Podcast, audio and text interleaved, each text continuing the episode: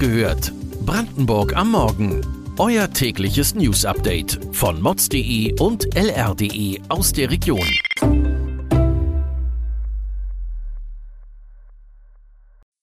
Guten Morgen Brandenburg.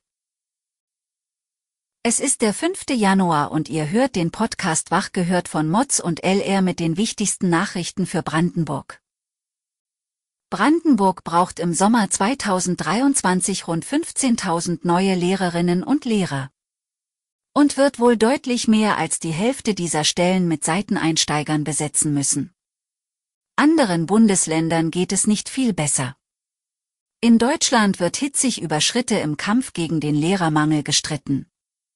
Der Pädagogenverband Brandenburg legt nun ein eigenes Konzept vor, das es in sich hat. Um schneller an die Schulen zu kommen, sollten junge Leute bisher zunächst nur ein Fach studieren bzw. unterrichten und das obligatorische zweite Fach später nachholen. Doch das Bildungsministerium Brandenburg hält davon wenig. Der Brandenburgische Pädagogenverband schlägt deshalb vor, dass angehende Lehrkräfte die ersten drei Jahre ihres Studiums nicht hauptsächlich gemeinsam mit Fachstudenten verbringen, sondern in dieser Zeit bereits intensiv etwas über Pädagogik erfahren. Zudem solle die Masterphase auf drei Jahre verlängert werden und das Referendariat darin integriert sein. Der Vorteil, die angehenden Lehrkräfte könnten bereits ab dem vierten Studienjahr drei Tage pro Woche unter Anleitung an Schulen unterrichten. Die zwei anderen Tage würden sie zum Beispiel im Studienseminar verbringen. Wie sieht der Krieg der Zukunft aus? Wird es noch Soldaten auf Schlachtfeldern geben? Oder übernehmen die Roboter? Auf dem Truppenübungsplatz Lenin in Brandenburg hat die Industrie kürzlich gezeigt, wie die Zukunft aussehen könnte. Mit dabei sind erste kleinere Fahrzeuge, die von allein einem Soldaten folgen oder zu einem bestimmten Wegpunkt navigieren können. So seien die Fahrzeuge nach dem Hersteller Kraus-Maffei Wegmann dazu in der Lage, unter Berücksichtigung von Hindernissen einen gelernten Weg abzufahren. Übersetzt heißt das, es wird weniger Soldaten auf dem Schlachtfeld der Zukunft geben, weil diese ohnehin mehr und mehr zum reinen Kanonenfutter werden.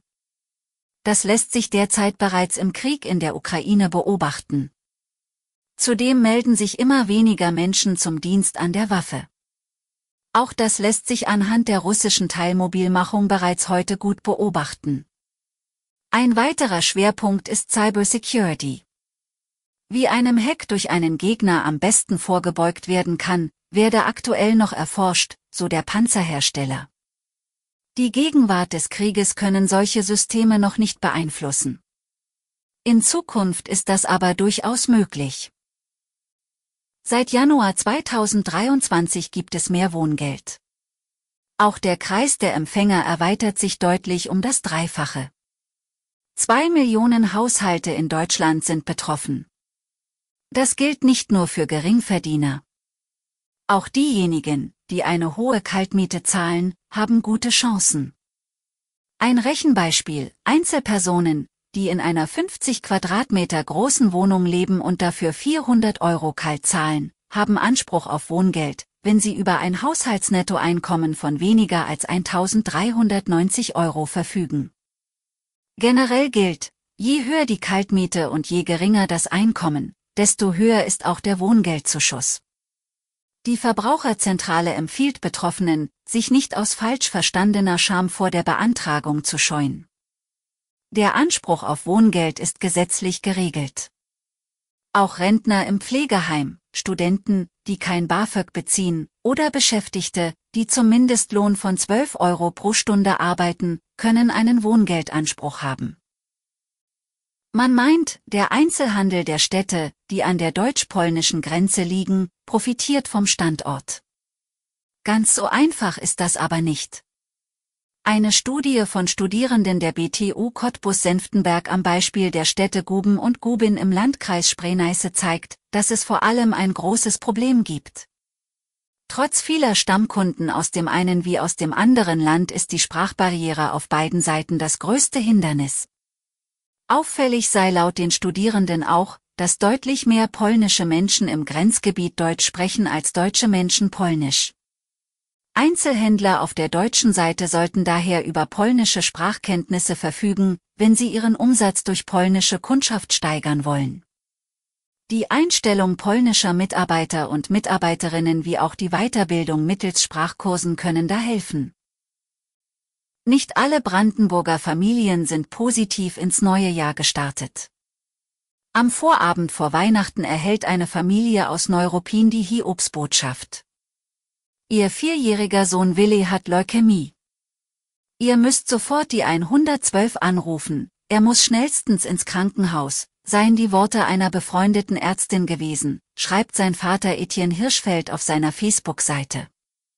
Willis Eltern betreiben in Neuruppin eine Ranch für Westernreitsport auf einem alten Flughafen. Seit dem 23. Dezember 2022 liegt Willi auf der Intensivstation und kämpft um sein Leben. Unbehandelt führt die Erkrankung innerhalb weniger Wochen zum Tod. Aktuell erhalte Willi Bluttransfusionen. Sein Zustand war äußerst lebensbedrohlich, aber er konnte zwischenzeitlich etwas stabilisiert werden, so der Vater. Damit der Junge wieder zu seiner Familie kann, muss jedoch die gesamte Ranch umgebaut werden. Alles muss keimfrei sein, damit sich der Nachwuchs nicht mit einer Krankheit infiziert. Sein Immunsystem ist aufgrund der Chemotherapie geschwächt. Mehr Informationen dazu, wie ihr der Familie helfen könnt, lest ihr online auf mods.de. Weitere Details und Hintergründe zu den heutigen Nachrichten gibt es wie immer auf mods.de und lr.de. Am Freitag hört ihr die nächste Folge von Wach gehört. Kommt gut in den Tag.